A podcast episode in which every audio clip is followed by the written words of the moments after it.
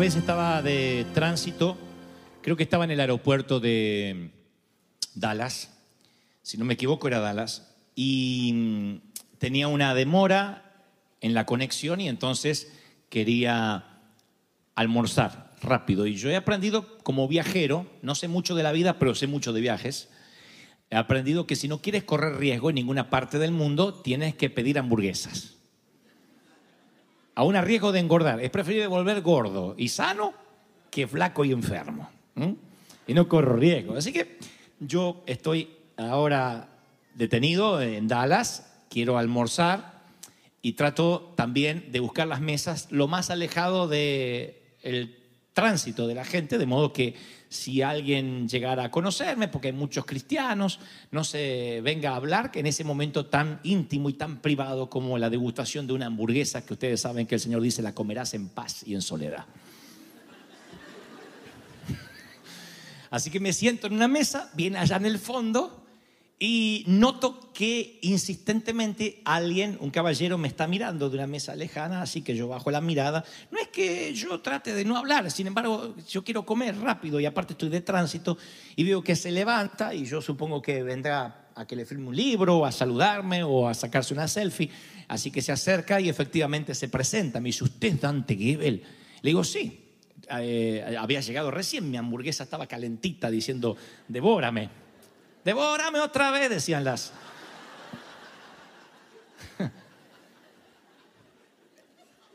Así que yo estoy por comer la hamburguesa y el caballero, eh, quiero que ustedes ve- vean el, el cuadro, porque esto es lo que va a disparar luego el mensaje. Yo estoy sentado ah, eh, en, en mi mesa así. Y él se viene y dice, perdón, Dante Gebel, y yo le digo sí. Y, y he aprendido que siempre uno tiene que hacer la intención como que se va a poner de pie. Si es una dama, me paro. Si es un caballero, le digo, no esperas que me pare porque voy a comer. Pero sí hago este gesto.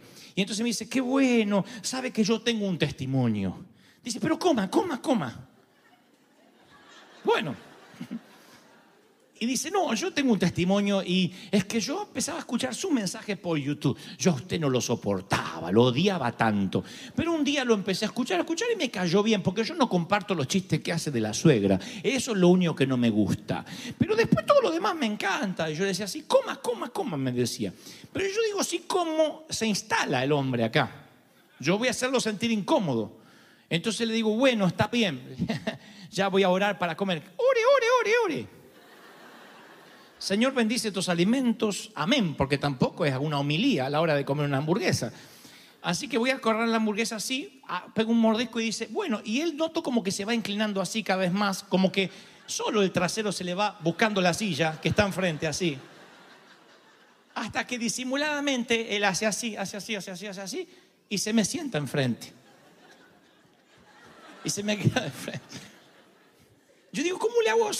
Ahora, yo, ustedes dirán, pero no querías compartir. No, ¿está mal? Ustedes siempre quieren compartir, siempre son Madre Teresa cuando salen a la calle. Yo a veces no. Quería comer. Entonces se me instala y yo le digo, mire, eh, bueno, un gusto conocerlo, para mí también. Y tengo otra cosa más. Coma, coma. Viene el mesero y dice, ¿se va a servir algo? ¿Qué hay en el menú? Dice el hombre. Ese día yo descubrí dos cosas, a saber, la primera, tú tienes que empezar a decirle a la gente lo que quieres y lo que no quieres. Yo tenía que haberle dicho, mire, no se moleste, eh, no lo tome a mal, pero me gusta tener este tiempo para almorzar solo, estoy eh, en conexión y, y voy a aprovechar el tiempo para, no sé, revisar los mensajes eh, en la computadora o lo que sea. De hecho, desde ese día siempre abro la computadora así o busco un periódico y aunque esté al revés el periódico o en francés, lo leo. Y lo segundo, no existe mesa para uno, siempre hay mesa para dos.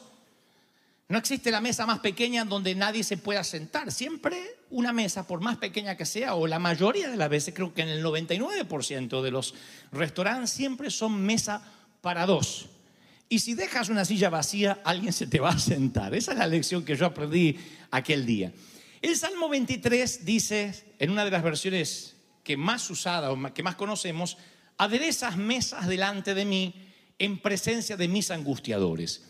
Dios dice, voy a hacer que tengamos una mesa de dos, el rey y tú, pero en presencia de intrusos.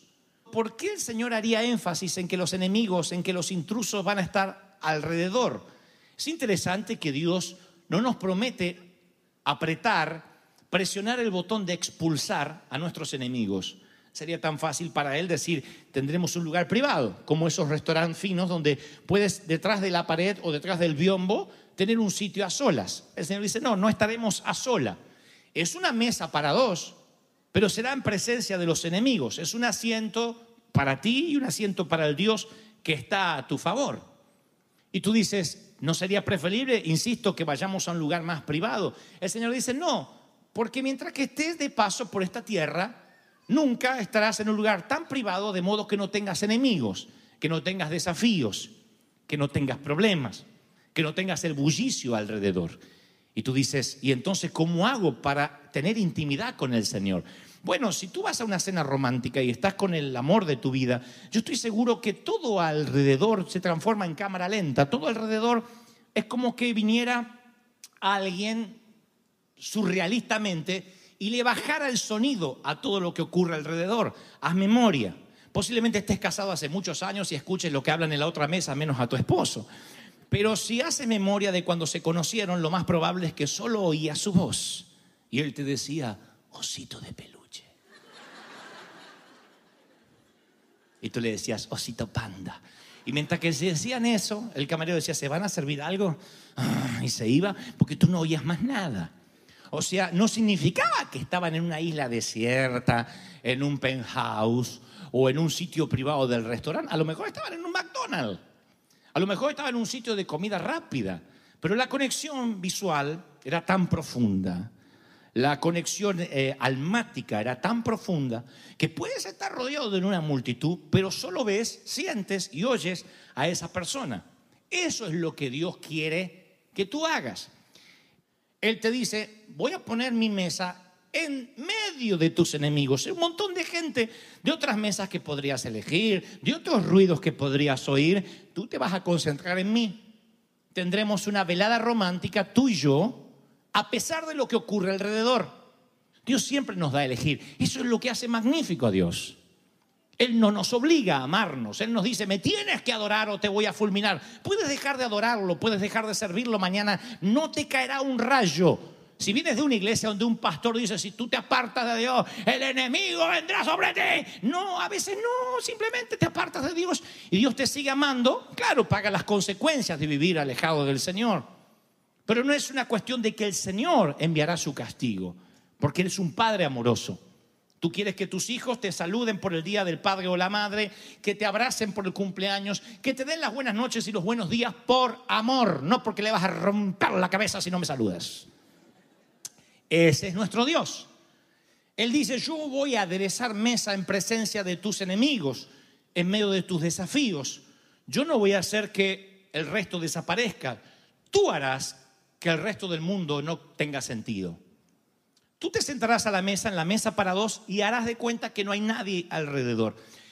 Pedro describe a Satanás como un enemigo que ronda como león rugiente, buscando a quien devorar. Pero observen que en realidad no dice que sea un león. Él dice que anda como un león, solo ruge como los leones para intimidarte, pero no lo es. La única vez que el Señor habla de que alguien es un león, habla de él mismo, dice Jesús es el león de Judá. Su rugido gobierna las naciones. Ahora Satanás, que es un imitador, un timador, él anda como si fuese un león, ruge. Si tú le crees que es un león a ese gatito, entonces le tendrás temor. Él aprendió el rugido, nada más que lo aprendió a rugir, pero no es un león y anda alrededor. ¿Alrededor de qué? Alrededor de tu mesa. Tú te sientas a la mesa con Dios y el enemigo anda alrededor. Son esos ruidos molestos, esa contaminación auditiva que está a tu alrededor. Pero este es el punto del meollo, lo medular del mensaje. ¿Qué pasa si como yo en Dallas te sientas en una mesa para dos y enfrente no invitas a Dios? O en su defecto, Dios te invita a la mesa y tú no te sientas. No creo que tenga riesgo que Dios tenga una silla vacía enfrente, pero sí creo que tengamos mucho riesgo si nosotros tenemos una silla vacía enfrente, porque yo me senté con una silla vacía enfrente y almorcé y le pagué el almuerzo a quien todavía no recuerdo su nombre. Eso me enseñó que si hay una silla vacía enfrente, un intruso se te sentará. Y si Pedro dice que el diablo anda como león rugiente, no creerás lo rápido que es para sentarse a tu mesa. No creerás lo rápido que es para hacer así. Y como el muchacho, ¡pum!, a poner el trasero sobre la silla de enfrente y decir, come, come, come. La rapidez que el enemigo puede arrimar una silla a la mesa que Jesús ha preparado para ti es asombrosa. Y en menos de lo que te imagines estarás almorzando o cenando con un matón. Almorzando o cenando con Satanás. Porque alguien siempre está sentado a tu mesa porque la reserva en esta vida siempre, siempre, forever es para dos. Aunque tú digas yo soy solitario, siempre es para dos. Recuerden que la Biblia no tiene términos medios. No hay grises. La Biblia es blanco o negro. ¿Estás lleno o estás vacío? Tú podrías estar cenando y almorzando con Satanás todos los días de tu vida. Simplemente porque Dios no se sentó allí, porque no lo invitaste, te distrajiste y cuando hay una silla vacía, el enemigo que menciona Pedro que anda como león rugiente, se sienta como ángel de luz y como un intruso y te dice, come, come, come. Y también se pide su orden de camarones. Y tú pagarás la cuenta. Siempre tú pagas la cuenta. Yo no recuerdo el nombre del intruso que se me sentó. Era un caballero muy gentil, por cierto. Pero no pude decir, me voy. Bueno, gracias, se me va el avión. Estaba sentado con una hamburguesa enfrente. Y no había pagado la cuenta, claro. Y cuando él pide su orden, menos me podía ir. Estaba obligado a tener una plática. ¿Cuál fue el error ahí? Haber dejado una silla vacía enfrente. Tenía que haberme sentado mirando a la pared si quería estar solo o haber hecho que corrieran la silla. Llévesela, por favor. Aunque dudo que este muchacho hubiese dicho, ¿le molesta que traiga una silla? Y se hubiese venido. Pero cuando tú dejas una silla abierta, en términos espirituales, una silla desocupada en una mesa para dos es una invitación al enemigo. Y si el enemigo se te sienta a tu mesa, piensas que nunca vas a poder seguir adelante. Déjalo que te hable, déjalo que primero charle de cosas, platique de cosas sin sentido, pero luego te empezará a decir que las cosas no te van a ir bien. Recuerda que el Salmo 23 dice que estás en presencia de tus enemigos y no en ausencia de tus rivales. Así que el diablo va a hacer que la cabeza te dé vuelta y recordarás una y otra vez que estás rodeado. Por eso él te dice, vas a fracasar, las cosas no van a terminar bien para ti, estás arruinado, nunca vas a regresar, nunca vas a ganar esta pelea, nunca vas a ser libre, date por vencido, estás acabado. Y él sabe por qué grietas meterse. Si él ve tu baja estima, por allí entrará. Y te dirá cosas como, lo que pasa es que no tuviste una buena crianza. Como te criaron tus padres, agradece que eres normal. A todo lo que te faltó, gracias a Dios que no eres delincuente. Y en esa iglesia no te comprenden. Yo creo que no vas a poder ser nunca el hombre que quisiste ser. ¿Te parece, Sata? Mm. Y de compadre a compadre te empieza a hablar. Él pide su orden de camarones, tú tratas de degustar tu hamburguesa. Por eso el Señor dice que Él es tu pastor y Él ha preparado mesa para dos. Y tú tienes que permitir, apenas te sientes en la mesa, dejar que el pastor te hable, que las palabras de Dios te penetren. No le des al diablo un asiento a tu mesa. Si el enemigo se sienta a tu mesa, te va a decir que nunca saldrás adelante. Si el enemigo se sienta a tu mesa, te pasará también algo muy particular. Te va a hacer creer que siempre la mejor comida está en la otra mesa. El enemigo se sienta a tu mesa y te tienta con esos pensamientos. Él te dice, mira hacia allá. La fiesta está en otra mesa.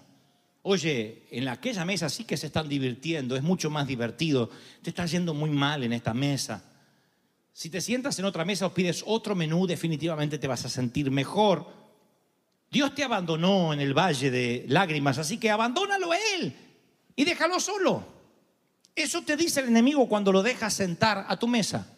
Siempre te hace creer que si te hubieses quedado en tu país estarías mejor, que si no te hubieses tomado esa decisión estarías mejor, que si estarías en aquella otra iglesia estarías mejor. Y siempre estás mirando el césped del vecino que parece más verde. Y cuando tienes esa sensación de estar mirando al otro y pierdes tu mente de único, es porque hace mucho que estás desayunando con Satanás. Hace mucho que coqueteas con él. Simplemente tienes almuerzos y cenas íntimas con Él. Por eso miras a los demás. Tienes que notar en tu corazón cuando las cosas van mal, cuando es que estás desayunando con la persona incorrecta y es cuando, por ejemplo, todo lo criticas. Cuando ves que todo empieza a tener mal gusto, mal olor, sin sabor, que toda la gente cada vez está peor, adivina quién se está pudriendo. Adivina quién tiene olor a pútrido. El que tiene olor a pata nunca se entera.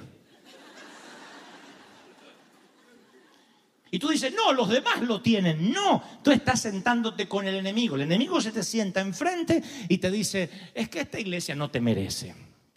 Este pastor no te merece. El mundo no te merece. Tú deberías ser arrebatado en un carro de fuego. ¿Cuánto hace? Eres un ángel encarnado. Dios te arrancó las dos alitas como un pollo y te mandó a la tierra a subsistir con los demás mortales. Y cuando tú dices, sí, la verdad, yo no sé por qué veo tanta maldad en el mundo, es porque estás sentándote hace tiempo con el enemigo. Él te dirá algo como, tú no mereces estar en la mesa con Dios. ¿Sabes por qué yo estoy sentado contigo?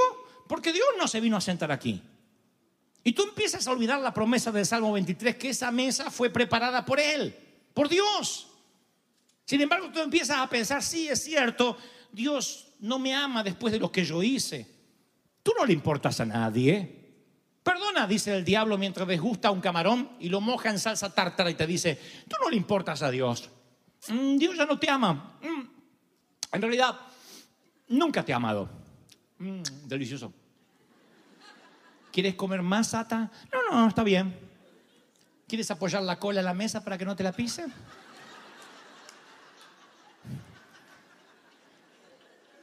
Satanás te dice, Tú estás demasiado alejado de Dios. Mira, te diré cómo funciona esto, dice Satanás, sentado en una mesa. Mira, nada personal, pero yo he estado con Dios. Recuerda que yo dirigía su coro en los cielos. Ah, Dios, sí, es un Dios de amor, pero no te alejes demasiado, ¿sabes? Tiene como cierto límite el Señor. Tú puedes pecar una vez, dos, tres. Cuando ya no sientes culpa, mi amigo, mm, tienes una mente cauterizada, y él ya te entregó a Satanás, o sea, a mí. Por eso estoy contigo. ¿Ves? Él no te ama. Yo no me molestaría en orar. Tú sabes que Satanás a veces no tiene ganas de orar, no sé qué me pasa. Ah, no te escucha. Eres un monologuista, hablas y hablas y hablas, no te das cuenta que ya no te quiere contestar, no hasta que te limpies. Tú dices algo como, bueno, pero nuestro pastor dice que aunque uno esté sucio debe acercarse a la mesa. Ah, sí, claro que sí en una iglesia libertina como esa, en una iglesia donde dejan entrar a cualquiera, en una iglesia de verdadera santidad, tú no podrías ni siquiera sentarte con Dios, sino ¿dónde está Dios ahora? Y tú empiezas a olvidar que Dios no está sentado a la mesa, primero porque tú dejaste la silla vacía y en segundo lugar porque el enemigo está diciéndote tú no vales para Dios. Ahora, cuando el Salmo 23 dice que Él prepara mesa para ti delante de tus rivales, él está usando una palabra que es banquete. Por eso les leí al principio una de las versiones que dice, dispones ante mí un banquete en presencia de mis enemigos. En el tiempo que la Biblia fue escrita o que este episodio fue eh, plasmado en las escrituras, en el Medio Oriente, solo gente prominente, solo gente importante podía darse el lujo de organizar un banquete. Y Dios escribe esta palabra precisamente para que sepas que Él te considera importante y por eso te hace un banquete.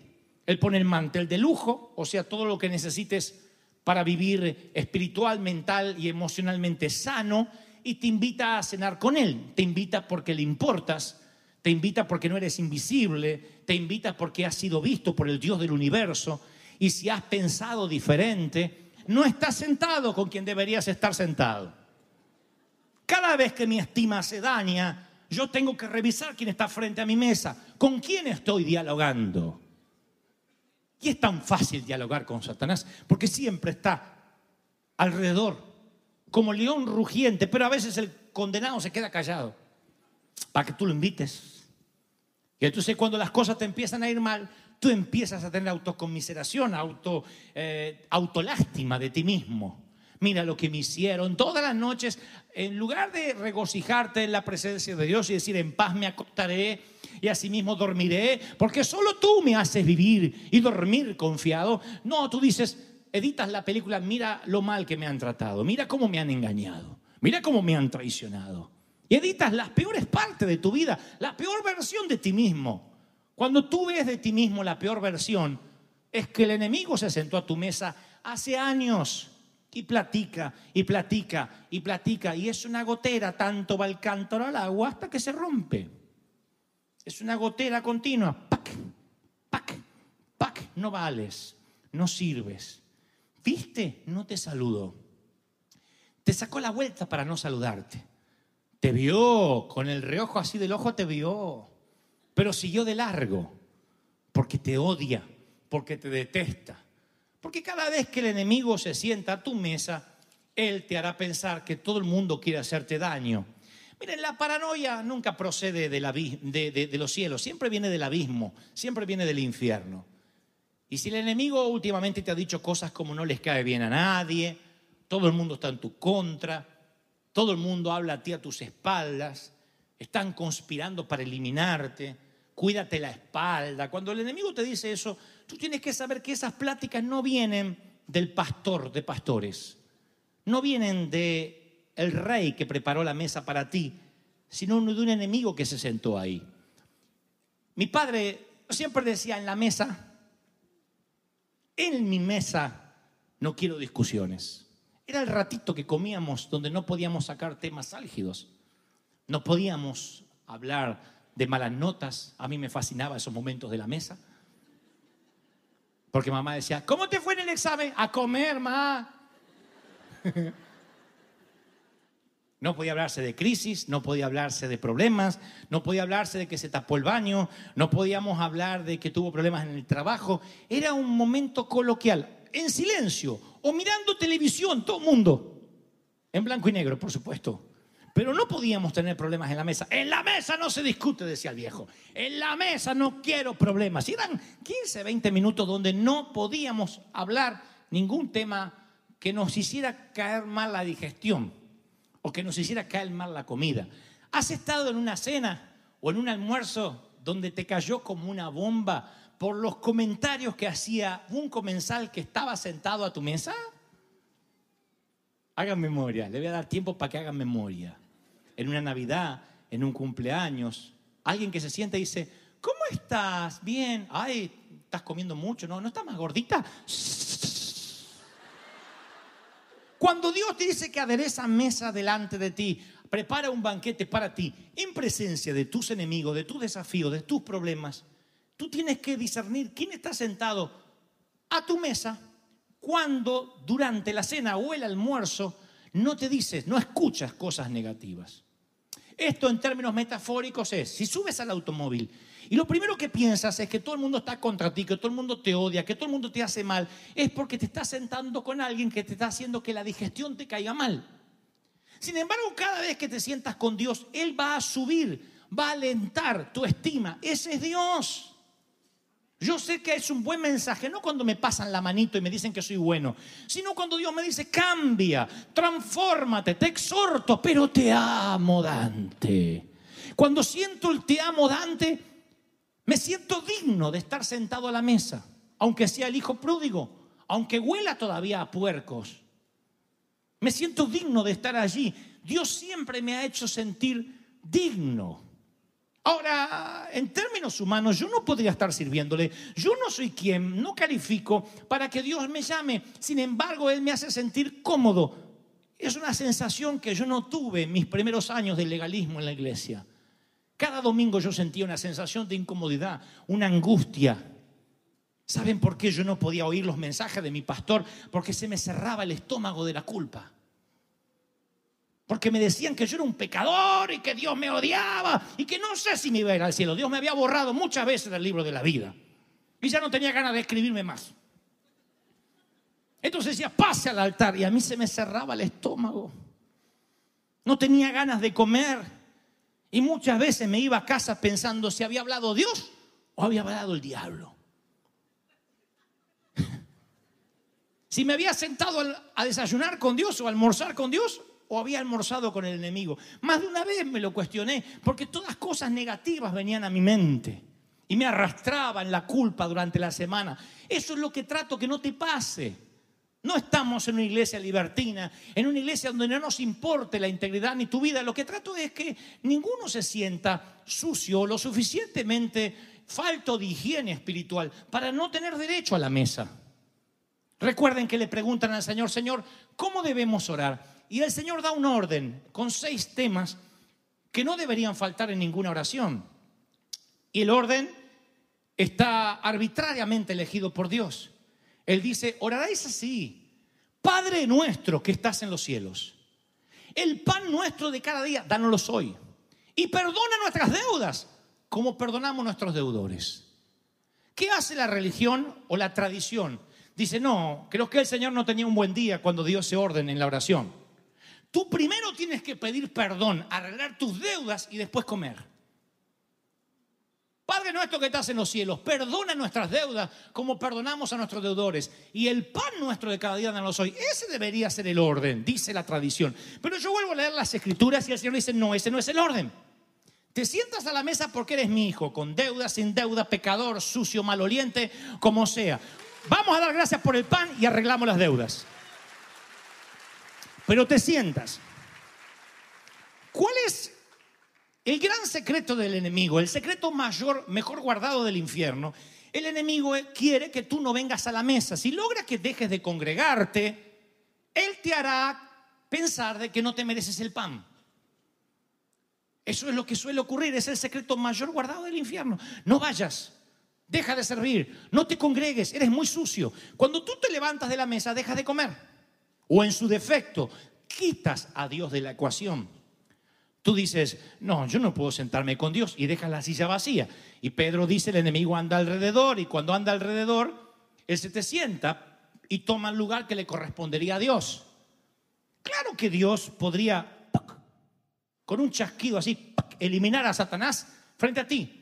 Pero no lo hicieron en el restaurante con el intruso que se me sentó. El camarero le preguntó, ¿qué se va a servir? Porque el camarero fue respetuoso, dijo, si se sentó enfrente de este caballero debe ser invitado de él. Así que no le dijeron, ¡ey, ey, ey, ey! Levántase, este hombre quiere comer solo. Le dijeron, ¿qué se va a servir? Y este taimado dijo, camarones. Dios es respetuoso. Si Él ve que te sientas con el enemigo, Él no se meterá. Él no eliminará a tus enemigos. Él dijo, tienes que saber que comeremos juntos en presencia de los enemigos, solamente que no lo invites a tu mesa, no lo tienes que invitar a tu mesa, pero el enemigo hará que tú te sientas indignos del pan. Por eso insisto, el pan nuestro de cada día, dánoslos hoy. Noten que nunca está en debate el tema del pan. Nunca se pone en tela de juicio si vas a comer o no vas a comer el pan. ¿Mm? Nunca te dice, no, no, no, haces las cosas mal y lo primero que te quito es el pan. Nunca. Y hagan memoria, por favor, de los países donde hayan venido, con padres fríos, abandónicos, buenos, malos, padres a los que quisieras honrar y a los que no hubieses querido honrar nunca. No todos están orgullosos de la cantera de la que fueron cortados, pero hagan memoria Creo que ninguno de aquí puede decirme lo primero que me quitaba mi mamá era la comida de la boca. Siempre comía más. Siempre. Es más, lo recuerdo que yo tengo de mi madre es decir, no, no tengo hambre hoy, coman ustedes. Para después enterarme de que si ella comía, no comíamos nosotros. Muchas veces, literalmente, yo vi cómo ellos se quitaban el pan de la boca. Y seguro si haces memoria, recordarás que eso hacían tus padres. Quedaba una sola porción allí en el medio y el nene dice, ¿vas a comer pa? No, no, yo ya me llené. Nunca eh, recuerdo que mi padre dijera, no, no, es mío. Y tú aguantas porque eres hijo. Y eso hacemos nosotros hasta el día de hoy y no porque nos falte la comida. Si vemos que quedó una sola porción de pizza y nuestro niño la quiere comer, decimos, adelante, cómela, yo ya, ya estoy hecho. Ese es Dios. Ese es el que nos hace sentir bien. Vas a comer del pan hasta el último día que estés aquí porque yo soy fiel hasta la muerte. Pero en la mesa puedes arreglar tus deudas. Puedes hablar de lo que hiciste. Vamos, te ayudaré a que perdones a tus deudores y también arreglaremos lo que tú has hecho. Pero siéntate a la mesa, no pierdas ese derecho. Entender esto me ha hecho vivir la vida cristiana mucho más libre, me ha hecho viajar mucho más livianos. Entendí que hay muchos pensamientos que no vienen del, Señor, que muchas veces yo he dicho cosas que el diablo me susurró por sentarse a mi mesa y fueron profecías que se cumplieron por sí mismas, no porque provenían de Dios, sino porque provenían del poder de mis palabras. Cuidado. No es tan básico como si es de Dios se cumple la profecía y si es del diablo no se cumple. Se cumple aunque sean tuyas las profecías, si las dices creyéndolas con el corazón. Me voy a enfermar, me voy a enfermar, yo sé que me voy a enfermar, yo sé que voy a tener lo mismo que mi papá. Ya, esa profecía se te va a cumplir. Lo que temes te sobrevendrá. Y cuando lo dices con, el corazón, con la boca, creyéndolo con el corazón, es una profecía que se cumple sola. Entonces el enemigo se, se, te sienta a tu mesa y te va inculcando a tu subconsciente profecías para que tú proclames, para que tú digas, no voy a salir adelante, no me da la cabeza, no voy a terminar mis estudios. Y si lo dices creyéndola con el corazón, tus palabras tienen poder. Y aunque luego te pongas a orar, Señor, ayúdame, Señor, a terminar mis estudios, ya proclamaste una profecía que no puede ser revocada a menos que te arrepientas. Y como el enemigo sabe el poder de tus palabras, no las de él, él podría decirte una y otra vez, no eres salvo, no eres salvo, no eres salvo, no eres salvo. Él es padre de mentira, eso no cambiará tu salvación. Pero prueba con decir, no soy salvo, no soy salvo, no soy salvo, y verás que no eres salvo. Porque lo primero que perderás es el gozo de la salvación. Y cuando pierdes el gozo de lo que estás haciendo, mi querido, lo has perdido todo. El diablo no puede robarte la familia, pero puede robarte el gozo de tu familia. No puede robarte la salvación, pero puede robarte el gozo de la salvación. Él no puede robarte el servir a Dios, pero puede robarte el gozo de servir a Dios. Y entonces vienes a la iglesia a buscar errores, a criticar lo que hace el otro. Y lo dices, y lo proclamas, y lo proclamas, y lo proclamas, y lo proclamas, y tienes un horripilante olor a pata que todo el mundo siente, menos tú. Yo he hablado con gente intentando de que reaccione, de que ellos están mal, y me dicen, no, el mundo está mal. Pero digo, ¿no, pues, ¿no te das cuenta que tienes problemas con todos? ¿Que nadie te cae bien? No, es que aquí hay un, grupete de gente que es terrible. Habría que ponerlo en una cápsula, en, en un cohete y enviarlo a vivir a la luna, a ver si allá puede convivir con alguien. Porque aquí todo le huele mal. ¿Por qué todo le huele mal? Porque se sienta con Satanás. Porque habla con él, porque lo escucha y proclama profecías negativas. Y esas profecías se cumplen solas. La gente que siente que el mundo está contra ellos dice, yo voy a atacarlos antes de que el mundo acabe conmigo y con los puños cerrados, con ojos de sospecha, comienza a vengarse del mundo. La presencia de Dios es mayor que la presencia de cualquier enemigo que nos rodee. Dios cuida nuestras espaldas. Si tienes lucha sobre lo que dicen de ti o sobre personas que no conoces, si estás luchando porque dices, yo siento que todo mundo está tentando contra mí, que hay gente que no me quiere, si estás luchando con eso hace tiempo, entonces, por última vez, deberás decirle al que está a tu lado, no dejes que el enemigo se siente a tu mesa. Por favor, no dejes que el enemigo se siente a tu mesa. Échalo. No pierdas tiempo. Saben, si ustedes quieren un código de vida, si nosotros, me incluyo, queremos un código de vida, un código de ética, que es lo que los creyentes siempre preguntamos, ¿qué puedo hacer, qué no puedo hacer? ¿Esto es pecado? ¿Esto no es pecado? Tienen que volver a los evangelios. Lean a Jesús. Yo sé que las palabras de Moisés son increíbles, que tal lo que dijo Abraham o lo que escribe Pablo, pero en nada se compara con lo dicho de Jesús, sencillo, simple, pragmático, ecuánime. Ahora la invitación sigue abierta. Yo digo de parte del Señor que tienes una invitación abierta, que Él ha preparado un banquete en presencia de tus enemigos. Así que ustedes quiero que se imaginen mucho barullo, mucho ruido, mucho gente, esos restaurantes donde todo el mundo, generalmente en los veranos, esos restaurantes cerca de la playa donde todo el mundo come, se le cae, hay chicos corriendo, y ahí en el medio, en el medio de todo eso, una mesa para dos. Dios dice, vamos a procurar la intimidad en medio del gentío. Tú dices, no me voy a poder concentrar. El Señor dice, mírame a los ojos. Pedro sabe de eso. Mírame a los ojos. Si ves los vientos y mira las tormentas, te vas a hundir. Mírame los ojos. Y cenemos. Así que tienes que comer tu hamburguesa mirando a los ojos del Señor. Y el Señor te dice, qué lindo que eres. Ay, mi gordito. Ah, mi princesa. Qué rica. Y tú comes. mm. Pero estoy un pecador. Bueno, pero antes de levantarte la mesa lo vamos a arreglar. Qué fuerte que eres, vas a lograr todo. ¿Te parece, Señor? Y la digestión te cae maravillosamente. Espiritualmente tienes que verte como un obeso. Dice, cada vez que me siento con el Señor, como y como y como, no se me cierra el estómago. Pero si se te cierra el estómago es porque tienes al invitado equivocado, la mesa correcta y el intruso equivocado está allí. Ese no debería haberse sentado nunca contigo. No lo permitas. En momento vamos a hacer dos oraciones. Primero para echar al que se sentó a tu mesa hace meses. Y segundo para invitar a quien realmente preparó el banquete. Qué vergüenza. Que encima el que lo preparó no está sentado. Si crees que Dios te habló, tiene que oírse ese aplauso. Tiene que oírse, sí, Señor, tú estás hablando, tú eres el rey. Tú me amas, Señor de señores, Rey de reyes.